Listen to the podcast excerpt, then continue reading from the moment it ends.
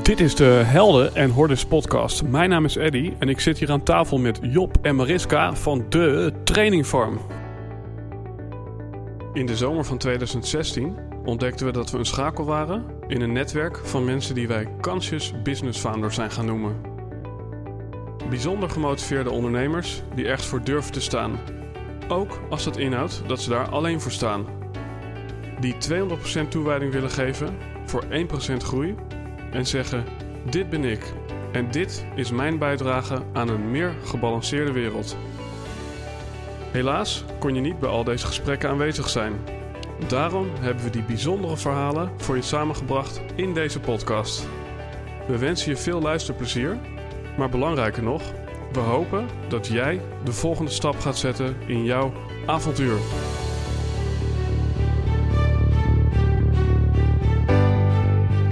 Yes, Job, Mariska, ik ga jullie introduceren. Jullie hebben al reizend over de wereld jullie eigen bedrijf opgericht. En met jullie initiatief De Training Farm helpen jullie millennials de psychologisch meest flexibele generatie te worden. Want, zeggen jullie, als je flexibeler om leert gaan met stress en tegenslagen, dan kun je een betekenisvoller leven gaan leiden en doen wat je echt belangrijk vindt. Het is uh, op dit moment een uh, warme zomeravond nu we dit opnemen. En ja, om, om even te beginnen bij mijzelf. Ik ben zelf iemand die een hele tijd heeft gezocht in het landschap wat wij persoonlijke ontwikkeling noemen. Naar een antwoord. Um, ja, een antwoord op welke vraag uh, zou je dan zeggen? Ik wou gewoon altijd een betere versie worden van mezelf. En aan het begin dacht ik daarin dat alles maakbaar was. En ik zie mezelf nog zitten in Brighton met mijn eerste boek over persoonlijke ontwikkeling. En nou ja, x aantal jaar later, uh, toen werden die ondernemers, uh, of persoonlijk ontwikkeld boeken werden ondernemersboeken. En toen werden het boeken over mindfulness en spiritualiteit.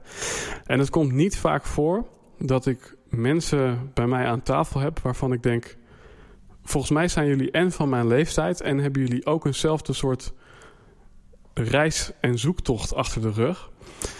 En Mariska, ik kijk jou even aan. Mm -hmm. Ja, kan je dit verhaal uh, erkennen of bevestigen? Ja, ja absoluut. Ja, ik, uh, ik herken het al in de, in de introductie van uh, deze podcast. Dat jullie in gesprek gaan met de bewuste ondernemers en zo willen bijdragen aan een betere wereld. En dat is wat wij ook willen. En dat klinkt altijd ja, vrij makkelijk of globaal, of hoe je het ook wil zeggen. Maar dat is wel echt, echt wat wij willen. En we hebben een letterlijk een reis gemaakt in die zin dat we uh, de training farm hebben opgezet al reizend. Dus tijdens onze wereldreis hebben we het ondernemingsplan geschreven en gewerkt aan het aanbod en onszelf uh, verder ontwikkeld in de methodiek waar we mee werken. Dus dat is een letterlijke zin van het woord. Dat we echt in theehuizen in Nepal zaten te schrijven wow. en uh, tijdens een bed and breakfast uh, runden we in Frankrijk en daar zaten we ook elke dag weer video's op te nemen en dat soort dingen. Maar het is ook een figuurlijke reis in die zin dat we heel erg op zoek zijn geweest naar oké, okay, en hoe kunnen wij nou bijdragen uh, aan een betere wereld met onze kwaliteiten? En dat heeft Job los van mij al gehad voordat we elkaar überhaupt kenden. En dat is echt wel een reis geweest van jaren. En die zal natuurlijk altijd doorgaan, want zoiets is nooit klaar. Maar het is wel zo dat we nu echt weten, oké, dit is het. En daar hebben we heel lang over gedaan. Echt, we weten al nu al nou ja, jaren dat we de trainingfarm willen opzetten. Um, en nu heeft het, hebben we ons plekje echt gevonden en weten we heel goed waar we voor staan en waar we voor gaan. Mm -hmm. ja, en wat, wat de training farm is, dat bespreken we inderdaad zo. Ja. Uh, ik zat te denken, het is wel grappig op het moment dat Mariska en ik elkaar ontmoeten. Uh, dat is gewoon uh, bijna zes jaar geleden. Toen hadden we het eerste gesprek ging eigenlijk al, oké, okay, we willen een bedrijf opzetten op het gebied van persoonlijke ontwikkeling. En we willen zeg maar de beste versie van onszelf willen we worden. En dat willen we ook voor anderen. Dat gunnen we ook voor anderen. We hadden geen idee hoe. En uh, ja, dat, dat, was eigenlijk heel grappig. En toen is het zeg maar begonnen. Toen hadden we een soort van partner in crime. Uh, ja, dat was ontzettend tof. Vanaf toen hingen eigenlijk de muren al gelijk vol met, uh, met brainstormvellen. En de naam Training Farm was er -hmm. al. Maar ja, we hadden eigenlijk, we dachten van ja, wat, wat. maar goed, er zijn al zoveel dingen en we zijn er nog niet klaar voor. En we moeten nog tig opleidingen doen. Dus we hebben dat een soort van geparkeerd. En op een gegeven moment ja, vielen de puzzelstukjes eigenlijk allemaal in elkaar. En dat was in Australië. Toen woonden we in Sydney. En um, daar kwam het allemaal bij elkaar. Ze dachten ja boeien, we gaan er nu gewoon voor. Dit is de tijd. Ja, want het grappige is, ik zie dan voor me, je zegt dat de hele muren hingen vol met allerlei ideeën. Ja. Uh, dan denk ik, oké, waren dat dan de muren van uh, de tram uh, waar je mee race of zo? Want je bent natuurlijk onderweg. En... Ja, nee, dit is echt al zes jaar geleden. Toen, mm -hmm. toen hadden we een appartement en daar gingen de muren letterlijk vol En dat van. was voor of na die reis? Voor de Ervoor, reis, ja. ja. Mm -hmm. ja. En tijdens de reis, als we een muur konden vinden, dan plakten we hem ook vol. dat hebben we serieus echt gedaan. Uh, dus we waren altijd bezig met brainstormen. En dat brainstormen was misschien ook wel een beetje de comfortzone. Van, hey, joh, zolang je bij brainstormen blijft, hoef je niet die actie te ondernemen. Ja.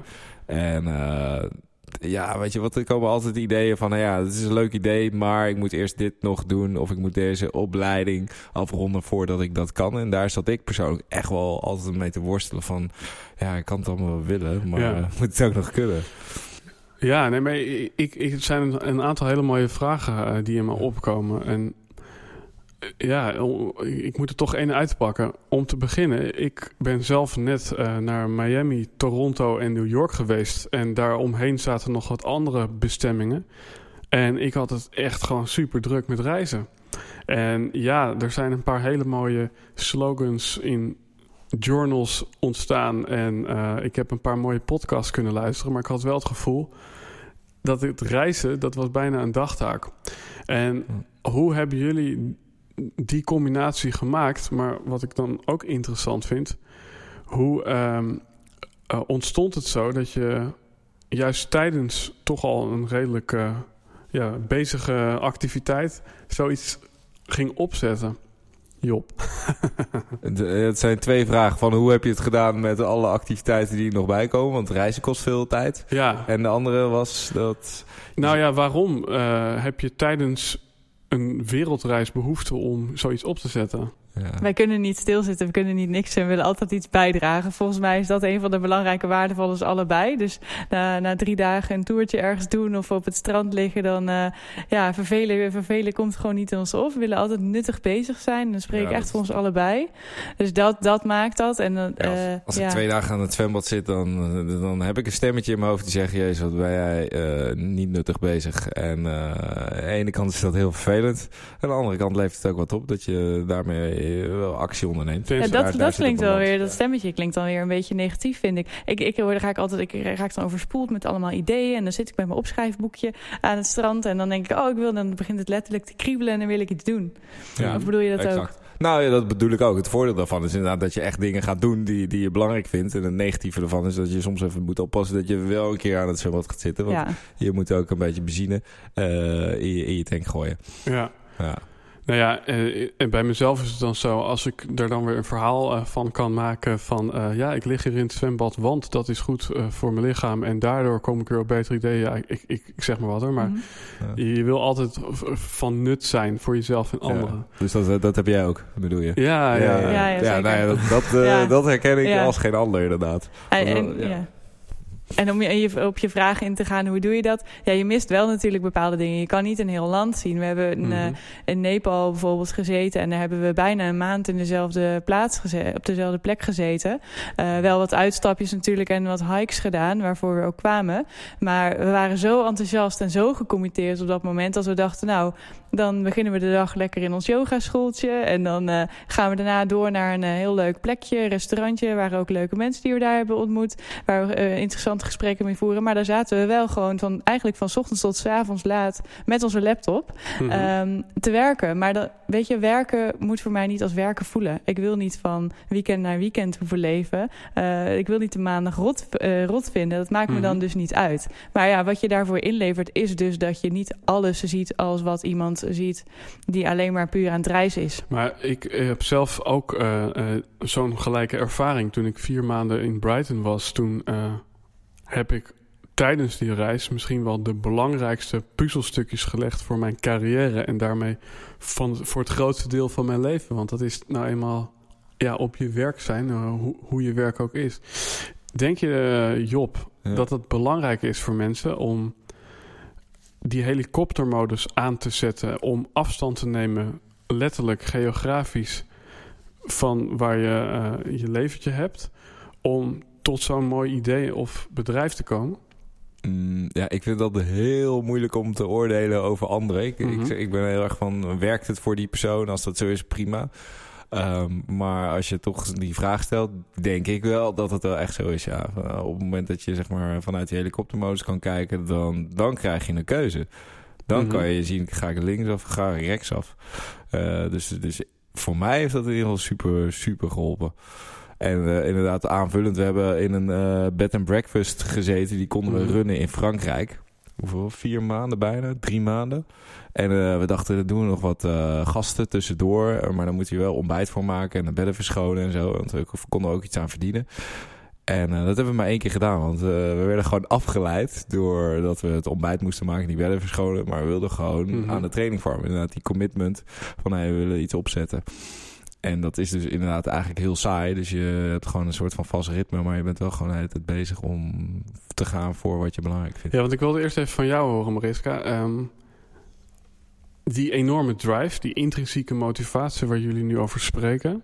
Nou, die komt misschien deels voort uit een karaktertrek van ik wil nuttig zijn. Mhm. Eh, en daarvan kun je afvragen waar komt die karaktertrek dan weer vandaan. Mhm. Ehm, welke dingen zijn er gebeurd? En dan kijk ik jou even aan, Mariska. In jouw leven waardoor jij de noodzaak of de motivatie hebt gekregen om het bedrijf wat je nu hebt op te zetten. Mm, ik denk heel veel mensen om me heen zien. En misschien ook wel de generatie van mijn ouders. eh, die maar doen omdat, het nou eenmaal, omdat ze er nou eenmaal voor hebben gestudeerd.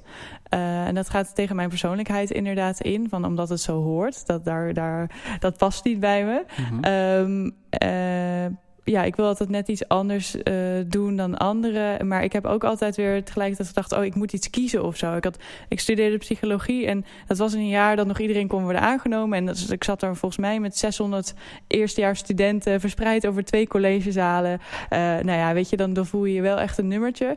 Ehm toen dacht ik, ja, ik, ik, moet het, ik, wil, ik wil dit echt, ik wil dit anders doen. En wat heeft de wereld eraan als ik ook een van de, van de vele, vele word? En ik weet ook niet of ik dat wil. Um, dus ik heb daar heel lang over gedaan om eruit te komen wat dan bij mij paste. Weet je, dat stagebegeleiders en dergelijke ook zeiden... ja, ik weet eigenlijk niet of jij dan de typische psycholoog wordt. Ja, ja ik Mhm. ook niet, geen idee. Dus ik ging maar functies opzoeken en wat, maar wat is dan mijn titel? En weet je wel, wat is dan mijn, mijn rol? Geen idee. Ik heb allerlei uh, zelfhulpboeken en uh, loopbaancoachgesprekken op, op losgelaten. En ik kwam er gewoon niet uit. En zo erg eh, zelfs dat ik gewoon... Um, ja, een tweede studie ben uh, gestart en weer ben gestopt. En weer op reis ben gegaan en weer de terug dan gepland. Ik zat echt totaal niet lekker, totaal niet lekker in mijn vel. En intussen had ik gewoon allerlei bijbaantjes en... Uh, dat is op zich niet zo erg. Maar ik, ik zat me wel heel erg op te vreten over mm -hmm. het feit van ik weet het niet. En mijn leeftijdsgenoten weten het allemaal wel. En die gaan me allemaal voorbij en daar lijkt het wel goed mee te gaan. Uh, waar kom ik terecht? En dat is een hele lange uh, strijd, vooral denk ik in mezelf geweest. Uh, die, nu, die ik nu helemaal heb kunnen loslaten, gelukkig. Mm -hmm. Maar ja, dat, dat, was niet, dat was geen fijne periode. Nee, want wat ik er even uit destilleer is... Um, je was bezig met de met, met de zoektocht naar wat is belangrijk voor mij. Maar tegelijkertijd drukte er een soort externe ja, kracht op jou. Uh, die eigenlijk zei, uh, mijn vriendinnetjes die weten het wel. Die hebben misschien ook al wat meer verdiend. Uh, by the way, de maatschappij die zegt, je hebt deze studie gedaan. Dus dan moet je er ook mee door. Dus het was een soort strijd met een stemmetje in jou die zei... wat wil jij nou Mariska? En tegelijkertijd de wereld, of ja, ja. in jouw hoofd in ieder geval... De gedachte dat de wereld van jou verlangde dat je het op een bepaalde manier ging doen. Exact, ja, precies. Ik zat verstrikt ook in mijn, in mijn enerzijds de maatschappij, denk ik, en anderzijds de gedachte in mezelf van ik kan het niet. Dus ik, uh, ik gun mezelf, zeg maar, als ik terugkijk uh, naar die periode, podcast of uh, um, uh, ja, ondernemers uh, die jullie aan het licht brengen, die gun ik mezelf dan ook. Want ik had dat totaal niet. Ik had alleen maar mensen om me heen uh, die gewoon netjes gingen studeren. En zoals het volgens het boekje, wat ook helemaal prima is, wat natuurlijk bij heel veel mensen past. Maar ik had niet een voorbeeld van hé, hey, je kan ook voor jezelf beginnen of doe het zus en zus en zo. terwijl dat juist dus wel heel erg bij me past. Um, ja, en dat was eigenlijk not done. En Job, ja. Ja. ik heb net al uh, ja, een, een, stukje ontsluierd van jullie uh, propositie. Doen wat je echt belangrijk vindt. Ja. Maar het is natuurlijk veel mooier als jij zelf vertelt. Wat doet de training voor? Wat doet de training? Ja, we geven workshops uh, en trainingen. Um, om handiger met stress om te leren gaan op een nieuwe manier. Volgens een uh, nieuwe methode uit gedragspsychologie. Um, en dat is mindfulness-based. En wij zeggen daaruit van, ja, mindfulness super tof als je in het hier en nu bent, maar dan. Dan is het ook nog wel fijn en handig en leuk en vooral betekenisvol als je gaat doen wat je belangrijk vindt. Dus dat is een soort van onderzoek die de deelnemers uh, doorgaan uh, om te kijken, hey, wat vind ik nou belangrijk en wat, welke acties kan ik daarin nemen. Ja, want het is grappig, want eigenlijk, uh, ja, dat zijn vaak twee werelden. Namelijk de wereld van, um, nou, het voelt niet goed. Of ik wil iets anders met mijn leven. Dus ik ga alles boetseren en maken zodat het verandert. En anderzijds, uh, er zijn dingen die je misschien niet kunt controleren, zoals bijvoorbeeld het weer. Ja. En je voelt je uh, niet goed en je merkt, hé, hey, het lukt me niet om het te veranderen. En dat is juist de wereld van accepteren en van ja, mindfulness, wat je zegt. Ja. Maar eigenlijk wat ik hoor is dat in jullie bedrijf of in jullie methodiek het stukje mindfulness mm -hmm. eerst komt, waarna ja. je een soort rust hebt en je ook een missie of ja, doen wat je echt belangrijk vindt in je leven kunt voortzetten. Klopt ja. dat? Ja, dat, dat, klopt zeker. Ja. ja, het gaat eigenlijk hand in hand. Sommige mensen die uh, hebben meer baat dan bij insteken op mindfulness. En anderen die, die varen wat beter om te beginnen bij... hey, wat zijn nou mijn waarden en waar ben ik goed in? Hangt eigenlijk een beetje van de persoon af. De methodiek waarmee we werken is daarin heel flexibel. Dat is eigenlijk ook wat jij zegt, Job. Iedereen is anders en ja, iedereen is anders. Maar ja, het komt natuurlijk wel van, hey, je kan, zeg maar, als je uh, niet mindful bent, of, eigenlijk vind ik mindfulness een heel vreselijk woord. Ik praat liever over aandacht hebben voor, of focus hebben op. Als je uh, eigenlijk je aandacht er niet goed bij hebt, dan zullen alle acties die je uitvoert ook niet echt acties zijn die heel betekenisvol voor, voor je zijn. Daar geloof ik wel in. Dus in die zin ben ik het met je eens. Want uh, mindfulness of aandacht eerst komt. En die aandachtspier, dat, dat kan je trainen. Dat is leuk. Dat is interessant. En vanuit daar kan je kijken, hey, welke acties wil ik nou ondernemen. Mm -hmm. En dan hebben we Mariska, die geeft aan... Uh, nou, ik heb uh, op allerlei plaatsen gezocht, uh, ergens ingestort... daarna was ik ingestort. ja. en um, ja, je, hoe, had jij zoiets van... ik stap gewoon op het, op het bootje van Mariska? Of heb je zelf ook dingen nee, ja, en gebeurtenissen nee. achter de rug? Nou, als je het hebt over acceptatie, dan, dan accepteerde ik eh, zeg maar niks. En dat, dat, ligt misschien een beetje in lijn met wat jij zegt. Van nee, joh, de wereld is maakbaar. Dus alles wat kut is, als het niet fijn is, dat wil ik niet accepteren. En dan moet ik veranderen. En zo ben ik ook wel echt opgevoed van hey, verander de dingen die je niet wil. En daar ben ik heel lang mee aan de slag gegaan. Op een gegeven moment uh, ben ik naar Ghana gegaan. Omdat één droom van mij was om te ervaren hoe het zou zijn als je geen luxe meer zou hebben. En nou, ik kwam in een gezin terecht met, geen, met mensen die geen geld hadden, geen stromend water, geen elektriciteit. En al vrij snel uh, gingen we dat niet goed af. En dat was niet het luxe leventje of het niet luxe leventje omdat het niet goed afging, maar het feit dat ik daar al vrij snel in een ziekenhuis lag met malaria. En toen ging het qua gezondheid echt super bergafwaarts bij mij. En dat accepteerde ik natuurlijk niet. Want ik had de overtuiging, ik ben pas iets waard. Ik ben pas nuttig als ik me goed voel. Dus ik deed er alles aan om weer meer energie te krijgen. En daar was ik zo mee aan de haal aan het gaan dat ik ja, A, dat niet accepteerde. En B, alleen nog maar oog had voor ik moet meer energie krijgen, ik moet meer energie krijgen. Mm -hmm. ja. En ja, ik kan, ik kan me voorstellen dat een luisteraar denkt wat je nu zegt, namelijk ja. ziek worden, ja. dat is nou echt zo'n typisch ding van iets wat uh, uh, buiten je controle ligt. Ja. Um, daar kan ik me bij voorstellen dat mensen denken: ja, maar hallo, uh, dan heb je ook wel even een puntje. Dan zou het is logisch dat je niet accepteert. Mm -hmm. Maar er zijn misschien dingen die mensen niet accepteren, die ja, veel minder heftig zijn dan ziek worden. En, uh, en toch worstelen die mensen zich ook uh, een end in de ronde. Ja. Want uh, volgens mij stond het zelfs gisteren nog online. Volgens mij hebben jullie er ook iets over gedeeld. Het aantal ja. stressgevallen of mensen... Klopt. Ja, want wat je nu zegt, ja, ziek worden inderdaad heel heftig. Daar, daar, dat, maar, maar dan nog, daar valt ook iets voor te zeggen. Dat is inderdaad een iets ander onderwerp. Maar waar wij ons op richten, dat zijn de uh, millennials, dus 25 tot 35-jarigen. En daar zie je een enorme stijging van in burn-outs. Um, en die burn-out, ja, dat is dan vaak al vastgesteld. Laat staan dus van alle mensen die zoveel werkdruk en stressklachten ervaren. Dat is, daar is nu heel veel aandacht voor, inderdaad. Vooral deze, deze week is het heel erg opgepikt. Um, maar ja, en, en daar zou je ja, als je er een oordeel aan wil hangen van kunnen zeggen van ja, waar gaat het over? Het is geen heftige ziekte, dus wat, wat zeur je? Uh, maar juist daarin uh, zie je dat, dat mensen heel veel last hebben van gedachten die hun dwars zitten en van emoties die ze niet willen ervaren. Uh, omdat we eigenlijk met z'n allen denken het is maakbaar. Ja, en vooral inderdaad die overtuiging die we met z'n allen hebben. Dus het is in die zin geen individueel probleem, maar een, een cultureel probleem, een maatschappelijk mm -hmm. probleem wat we hebben. En vooral als twintigers en dertigers hebben de overtuiging of hebben overtuigingen over zaken die niet, vaak, die niet altijd blijken te kloppen. En dan met zaken bedoel ik uh, geluk. Hoe maakbaar is dat? Succes, hoe mm -hmm. maakbaar is dat? Die twee dingen. En dat draagt er juist aan bij. En daar zijn wij stellig van overtuigd dat daar die burn-out cijfers zo uh, hoog door zijn. Ja, het is wel erg interessant dat je enerzijds uh, el elke week als ik een boekenwinkel binnenloop, zie ik steeds meer zelf veel boeken. Hoe word ik gelukkig? Dus blijkbaar is er heel veel vraag naar, blijkbaar is er heel veel kennis over. Uh, en anderzijds zie je een stijging in het aantal burn-outs. Ja. Dus dat is eigenlijk dat is een gat. Dat is heel gek. Enerzijds weten we meer en anderzijds worden we ongelukkiger. Ja. Dus daar is iets, iets aan de hand. Uh, dus het moet anders. Het moet een andere kijk uh, op geluk en behalen van succes komen met z'n allen. Echt een mindshift van de maatschappij. Dus wij zeggen ook een burn-out of een, een psychische ziekte of überhaupt werkdruk en stressklachten. Dat is niet per se een individueel probleem. Of zo willen wij het niet per se benaderen. Maar het is een probleem van ons allemaal.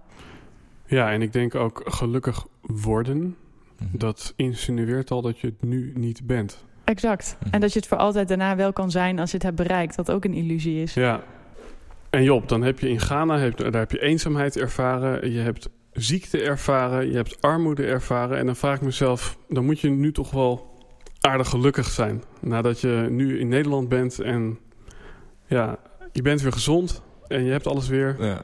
Nou ja, dat is wel grappig dat je dat zegt. Want daar was ik eigenlijk altijd naar aan de streven, zeg maar. Van het ging slecht. En dat was juist het moment voor mij om te beseffen, hey, dat wil ik niet. Dus ik was alleen maar bezig met, hey, ik moet gelukkig zijn. Ik moet me gelukkig voelen vooral. En vooral die energie wil ik weer voelen. Zodat ik weer uh, dingen kan doen. Weer uh, op mijn fietsje kan zitten. Weer kan hardlopen en dat soort zaken. En dat ging gewoon niet.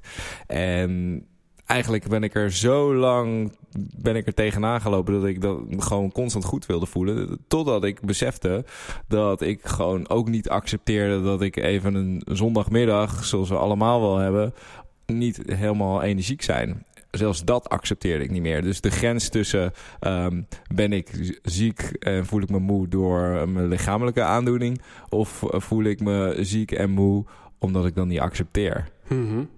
En vooral dat laatste was, uh, daar was sprake van. En daar heb ik heel lang mee geworsteld. Maar zeg je daarin dat uh, het niet accepteren van het feit dat er uh, iets speelt in je, in je lijf of in je hoofd, dat dat het gevoel van ziek zijn verergert? Zeker, ja. Dus, denk twee keer zo erg. Ik bedoel, kijk naar mensen, weet je, die geen armen hebben bijvoorbeeld. Mm -hmm. Dat is een behoorlijke beperking. Als je de hele dag bezig bent dat jij geen armen hebt dan ja. heb je een behoorlijk heftig, zwaar leven. Ja, er komt nu een quote in me op. Uh, What you resist persists. Ja. Um, en dat is misschien ook wel het hele ding hier. Van, uh, in jullie website staat de geluksparadox. Ja. Maar volgens mij is het iedere keer zo... als je een stukje gelukkiger bent geworden... dan is dat zeg maar je ondergrens. En ga je vanaf daar weer kijken naar hoe je gelukkig kunt worden. Waardoor eigenlijk iedere keer dat je je gelukkig voelt... normaliseert dat weer en kan het weer nog beter en nog beter. Waardoor je uiteindelijk als een soort ezel achter een wortel aanrent. En uh, misschien wel nooit gelukkig bent. Ja, ja en dat, maar dat, dat zit echt in de, de, de kern van de mens. Dat we zeg maar in onze DNA en in de evolutie willen we ons goed voelen. Mm -hmm.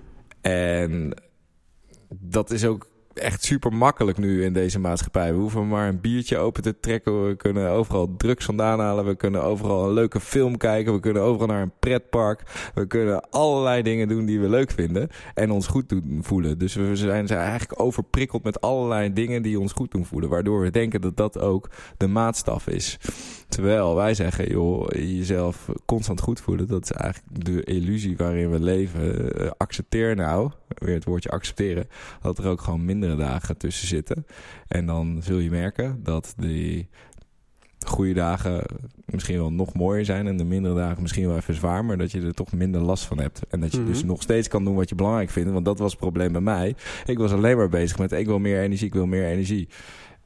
Alle andere dingen die ik belangrijk vond in het leven, die er... Waardoor je er eigenlijk alleen maar op let waar, waar je geen energie had. Ja, Ja. ja, en dat was niet zo heel leuk. En, en ik als jullie nu, eh, eh, deze podcast heet Helden en Hordes. En ja, eh, als er nu dan een horde op jullie pad komt, want ik neem aan dat jullie leven nu niet eh, helemaal eh, zonder tegenslagen is. Heel Nee, vlekkeloos ja, gaat het nu ja. natuurlijk. Ah, oké. Ja, Ja, tuurlijk. ja. Nou, dames en heren, dit, was het. Ja, ja, We zouden hier alleen voor het onderdeel helden komen, toch? ja. Ja, hoe, hoe ga je er dan nu mee om? Of zeggen jullie juist, daar gaan we niet mee om, we laten het gewoon zijn? Nee, we laten het er niet eh, gewoon zijn. Tenminste, ik zal even voor mezelf spreken. Eh, we komen genoeg hordes tegen, zeker. Ja, ik bedoel, een eigen bedrijf opzetten. En ook nu, na, nadat we al een tijd een bedrijf hebben opgezet... dan komen er soms misschien nog wel meer hordes eigenlijk. Ja. Eh, die kom, elke dag kom je ze weer tegen. En soms zijn het externe hordes en eh, vaak zijn het interne eh, hordes. Eh, ik ga er alleen nu echt heel anders mee om... sinds wij die ehm, methodiek hebben leren kennen... en natuurlijk ook op onszelf toepassen... en ons daar helemaal in hebben gespecialiseerd... sinds we hem hebben leren kennen in Australië. De Acceptance and Commitment Ther- Therapy. Wij noemen hem eh, training, omdat we hem niet als therapie gebruiken. Ehm, maar die leert je om eh, wat meer in een helikopterview naar jezelf te gaan zitten. Dus om te zeggen, oké, daar heb ik eh, die, die en die emotie. En daar, oké, ik merk op dat ik er nu vanaf probeer te komen. Of, oh, daar is weer, daar, daar is weer de gedachte dat ik het niet kan. Oké, ja, dat is een verhaal in mijn brein. Dat is mijn verhalenmachine. Ja. Of dat is Ja. maar niet goed genoeg verhaal of wat dan ook. En daarmee neem je al afstand van, ehm, van die gevoelens of die gedachten die je dwars zitten. En kan je ze meer observeren, waardoor je wel over kan gaan tot actie. Dus als ik bijvoorbeeld een presentatie heb wat ik nog wel spannend vind. Ik vind het Mhm, hartstikke leuk, mhm. maar ik vind het soms ook spannend. En denk, oh shit, weet je wel, wie ben ik nou dat ik dit hier ga vertellen? Of dat soort dingen. Ja, ehm, I'll do it anyway. Maar en dat, het hoeft niet weg, zeg maar. De gedachte probeer ik nu niet weg te krijgen. Of, de, of het kloppende hart of wat dan ook. Eh, ik doe het en ik neem het waar. En ik denk, oké, ik vind het belangrijk, dus ik ga ervoor. En, en ik, ik heb wel eens gehoord dat, eh, dat mindfulness eh, ertoe resulteert dat je sneller eigenlijk weer uit de emotie komt. Net zoals een, als een, als een baby. Er overkomt hem wat, eh eh, teen gestoten, auw. Nou, huilt op dat moment en daarna appt het weer weg. Eh, en dat wij als volwassenen nog wel eens eh, een week later nog steeds hebben over die teen die we toen hadden gestoten. En dat het nog steeds eh, bittere ernst is.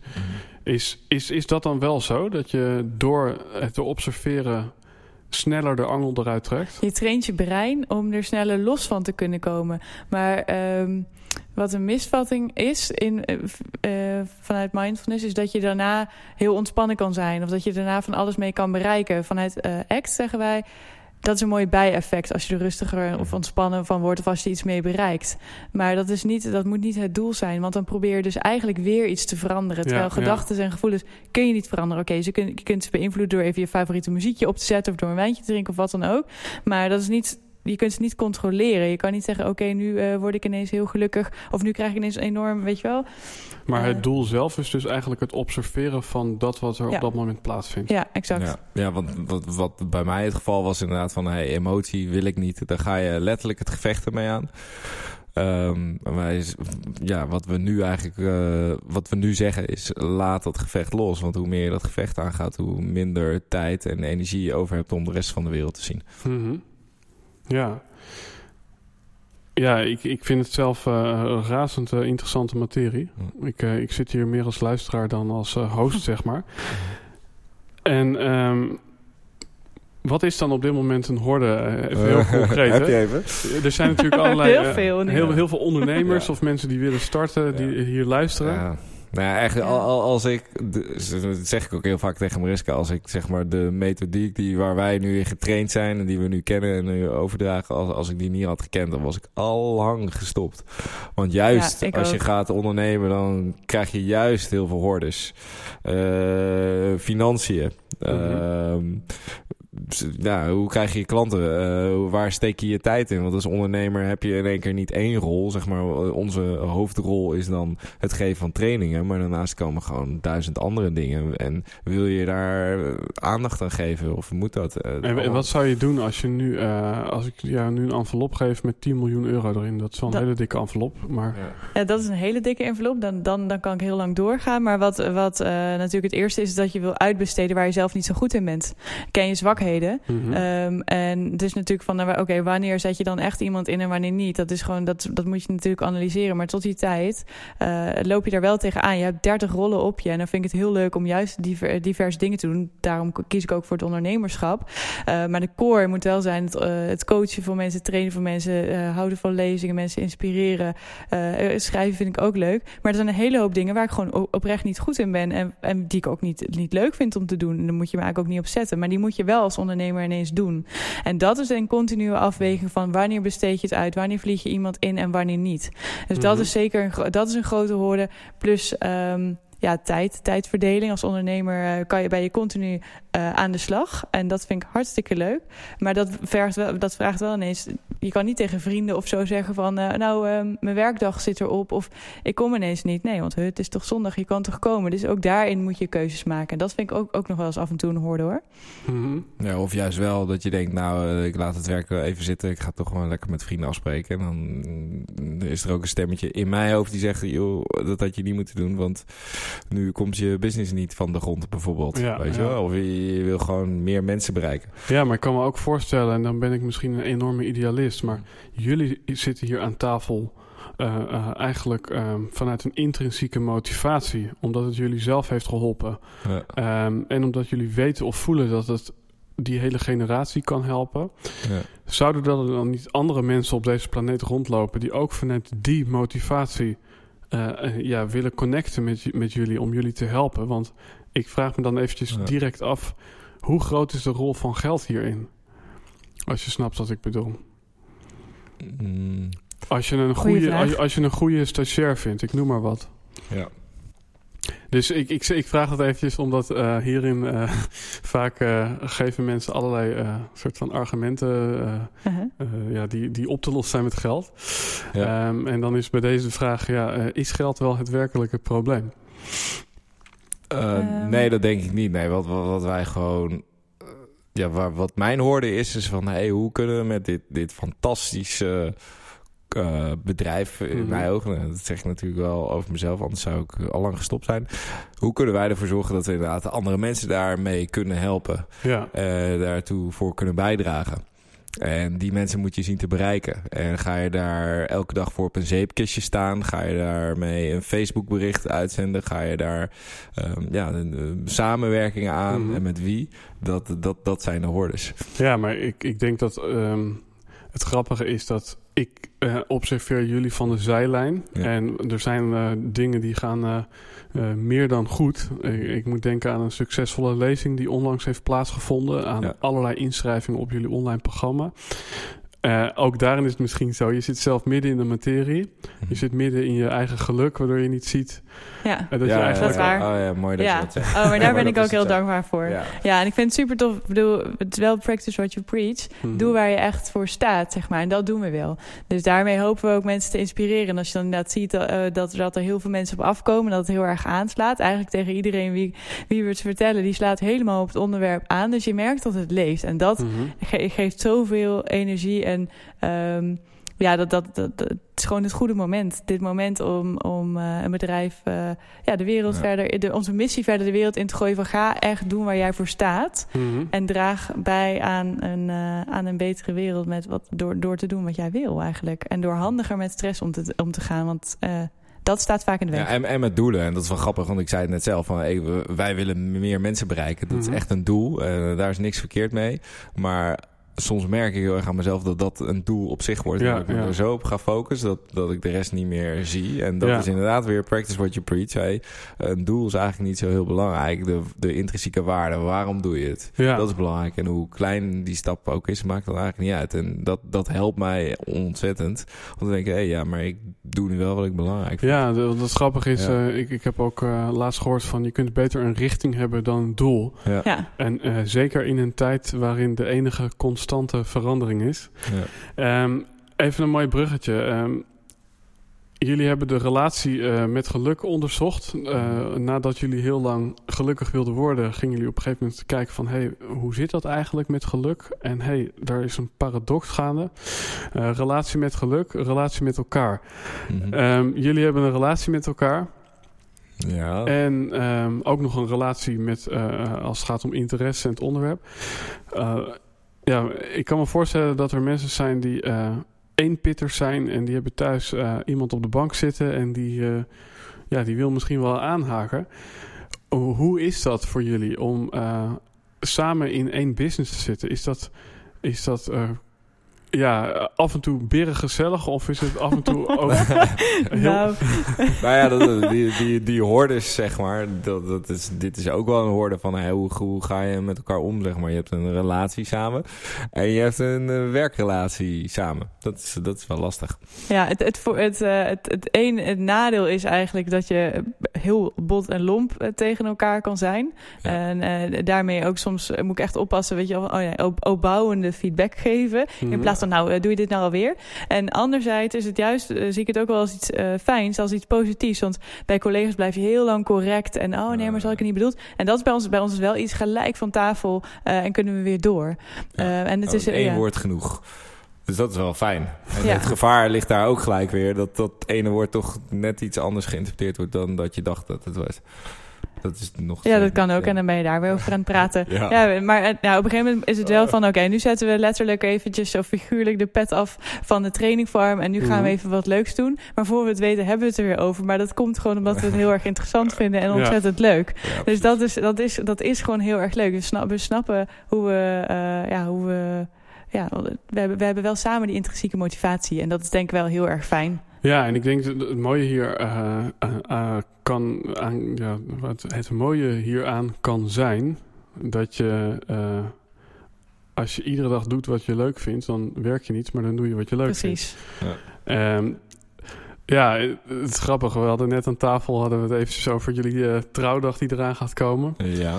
En dan zie ik helemaal voor me dat, eh, ja, dat, dat, dat jullie de, de, de ene avond dan zijn jullie bezig met eh, marketing en de andere avond zijn jullie bezig met, eh met trouwjurk uitzoeken. Ja, Ja, ja. Nou, ja, nou ja, was het maar zo eh, structureel. Nu gaat het meer van eh, de ene minuut eh, wordt die vraag gesteld... en de andere, eh, andere seconde is eh, die weer bezig met, eh, met een DJ uitzoeken... bij wijze van spreken. Dus op een gegeven moment zeggen we... oké, iets meer afbakening, zeg maar. Ja, dat, zo, zo gaat het inderdaad. En daarna is het van... hé, hey, wat zullen we eigenlijk vanavond eten? Zo, ja. dat is wel apart. ja. En, en hoe vullen jullie elkaar aan? Waar, waar zijn jullie als trainingfarm de beste in ter wereld? Ja, meteen een eh, statement. 25 en 35-jarigen ehm, hun passie laten ontdekken... maar daar ook direct iets mee doen.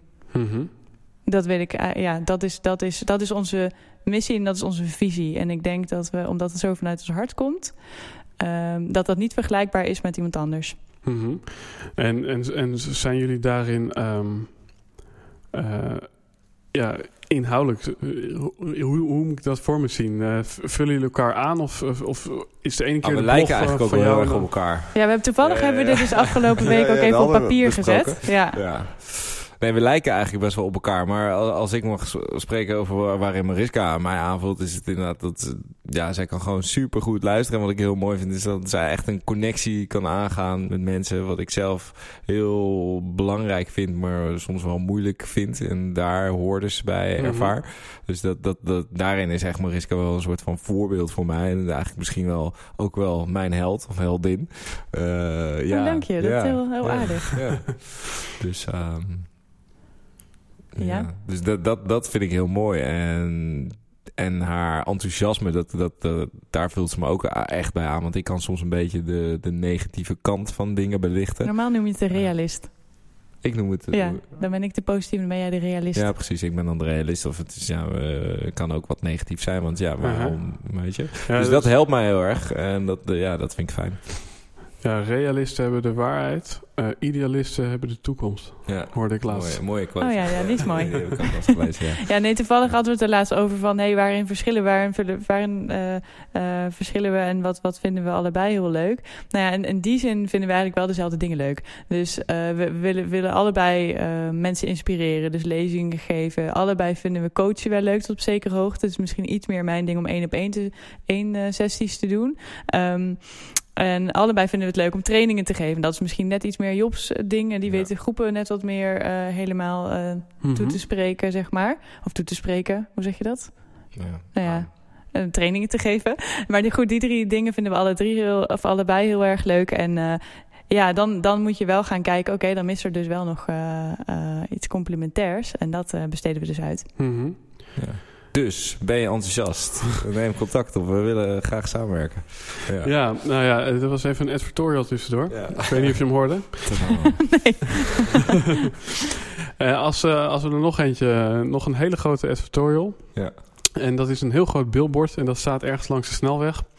En um, iedere ochtend rijden allerlei uh, automobilisten langs dat bord. En ja, dan ben ik ook meteen even benieuwd of dat bij jullie hetzelfde is. Maar als jullie op dat bord een quote of een uh, statement mogen plaatsen, waarin je alle mensen die op dat moment in de file staan een advies of inzicht of een stukje inspiratie mee mag geven. Mariska, wat zou er dan op dat bord uh, moeten staan? Um, ja, ik ben, ik ben heel erg fan van, van dat soort quotes en zo. Mm -hmm. Dus ik kan, kan, ik kan niet heel goed kiezen. Maar dan moet ik even denken aan... Uh, life is either a daring adventure or nothing.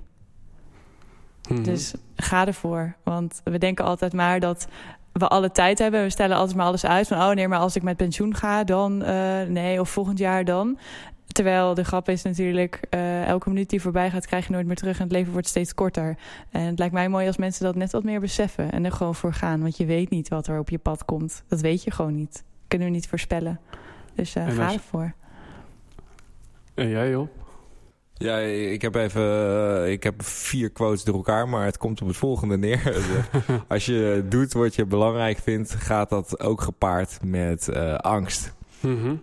En vroeger dacht ik altijd, die angst die moet er niet zijn, want dat, dat belemmert mij. Maar die angst hoort erbij. Ja. Dus do it anyway. Ja, nee, dat moet me ook wel denken aan het gesprek wat we net even tijdens uh, lunch of avondeten hadden. Um, ik vind het wel mooi, omdat passie ook het Latijnse woord is voor lijden. En um, ja, ja.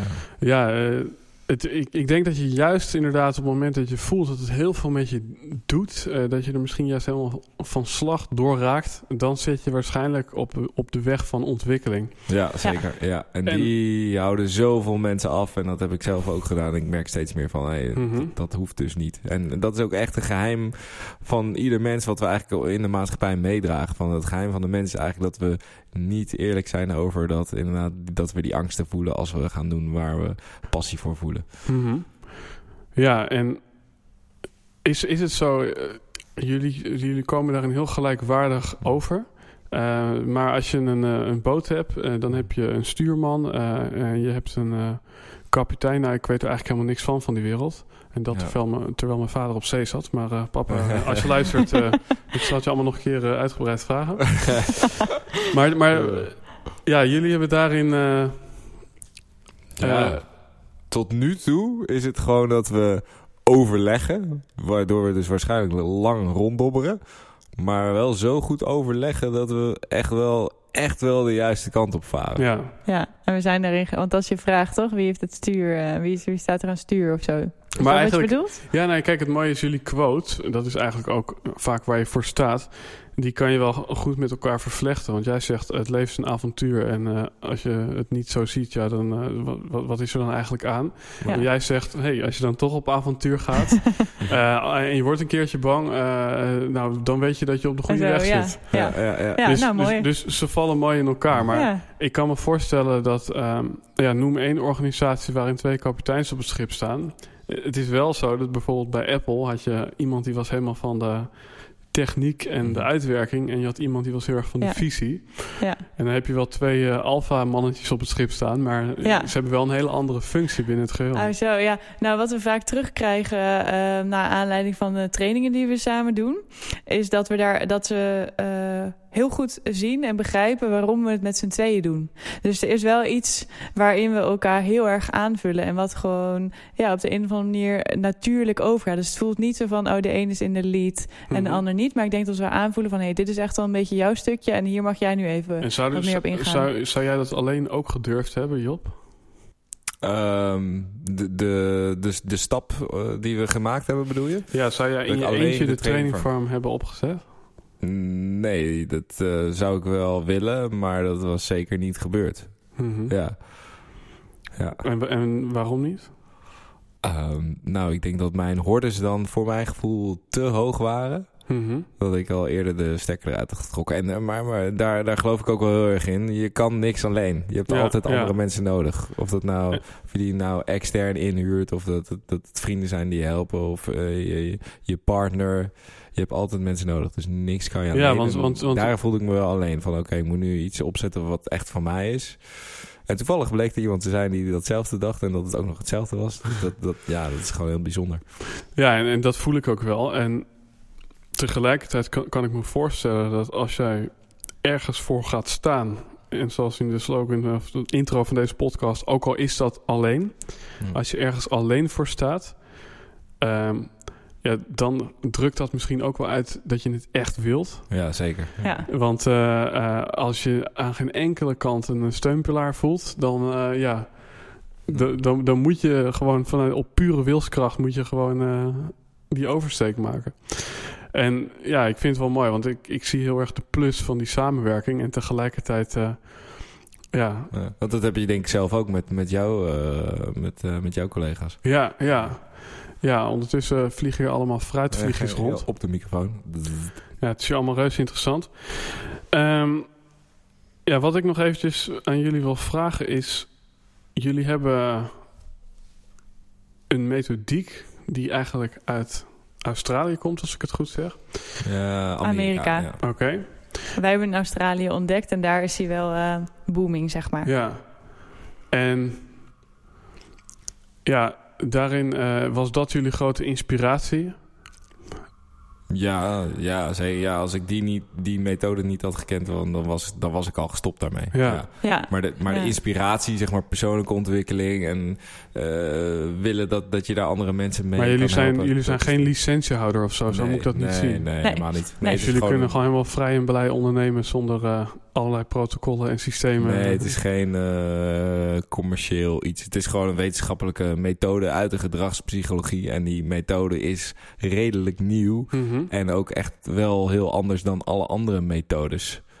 En Ja. dat maakt hem heel interessant. Want andere methodes gaan heel erg uit van eh, alles wat je niet wil in je leven, Mhm. alles wat naar is, dat moet je elimineren, dat moet je uit je leven krijgen. En deze methode zegt eigenlijk, nee, joh, nee heel veel dingen kan je eigenlijk niet elimineren. Bijvoorbeeld je gedachten en gevoelens, om Ja, maar iets te noemen. Eh, het enige wat je daarmee kan doen is ze accepteren en vervolgens vanuit daar een helikopterview. Ja, dat is wel interessant, want eh, als je het hebt over bijvoorbeeld EMDR, waar ik gisteren iets over in het nieuws zag, van je kan ja, door een bepaalde hypnose, noem ik het maar eventjes, kun je ja, je, je hersenen eigenlijk eh, overbelasten, waardoor je die gedachte eh, die gekoppeld is aan een gevoel wat niet fijn is, van elkaar kunt loskoppelen en dan is het weg. ja. Maar ja, dan zul je merken, je wordt morgen wakker en dan dient zich weer een nieuwe horde aan of een nieuw gevoel. En dan, ja, dan kan je volgens mij jezelf eindeloos hypnotiseren. Ja, ja, de eh, goeie. Ja, dan, dan, dan krijg je inderdaad een beetje hetzelfde waar ik mee worstelde. Dat ik allerlei manieren ging zoeken om weer een goed gevoel te krijgen. Dus dat zou Ja. inderdaad met zo'n hypnose hetzelfde zijn. Zijn er mensen voor jullie toonaangevend? Want jullie hebben nu een methodiek besproken die jullie heeft geholpen om te doen wat jullie nu doet. Ja. Zijn er ook mensen geweest? En dat hoeven helemaal geen vakgenoten te zijn. Dus dit is het stukje helden uit Helden en Hordes. Ehm, ja, zijn er, zijn er mensen of, of, of één persoon waarvan jullie denken... wow, dat is wel echt eh, episch wat hij heeft gedaan. Nou, ik, we hadden het er op weg hier naartoe over. Had ik het met Mariska erover van wie is nou je held? Toen zei ze, ja, ik heb geen held, ik heb geen held. En ik, en ik, en ik ben er eigenlijk wel ehm, heel erg in geïnteresseerd van waarom heb je dan geen held? En je, je kon er ook niet echt achter komen. Dus Nee. ik ben benieuwd of je het nu wel weet. Nee, ik weet het nog steeds niet. Nee, ik zit er dus ook al twee dagen over na te denken. maar eh, ik vind het namelijk ook echt ontzettend interessant. Dus ik Ja. ben mezelf alweer enorm aan het analyseren hier. Nee, ik kijk gewoon niet zo... Ik, ik kijk wel op tegen mensen. Maar dan echt een held, dat vind ik dan zo of episch. Dat, eh dat eh, triggert Ja, mij niet. misschien, misschien is het woord ook eh, een beetje eh, too much. Eh, Nou, dat weet ik niet. Maar misschien... Hij Iemand naar ja. wie je opkijkt. Ja, Ja, dat heb ik ook niet. Ik, ja, ik weet niet. Ik ben niet zo heel. Ik ben sowieso niet heel gevoelig voor hiërarchie. Maar ik vind het wel. Ik kan heel erg onder de indruk zijn. eh, als iemand eh, te voet naar Rome gaat of zo. Weet ja je wel? het grappige is Of- dat je aan het begin van deze podcast eh, had je het wel over competitie. Van die heeft dit al wel en ik heb Ja. het nog niet. Dus blijkbaar, je, volgens mij kun je in vergelijken kun je alleen maar verliezen. Ja. Want je vergelijkt je altijd met mensen op dingen waarvan je toch al ja. onzeker bent. Ja, Ehm, ja, en, de- en dan hoor ik nu eigenlijk, eh, ja, ik, ik, meet, ik meet me niet aan, aan boegbeelden of... eh, dat- nee, ik meet, nee ik, meet, ik meet me er wel aan. Het is meer zo dat ik, ja, als ik als het woord held roept niet zoveel bij me op. Mhm. Bij jou wel dan, Job? Heb jij een held?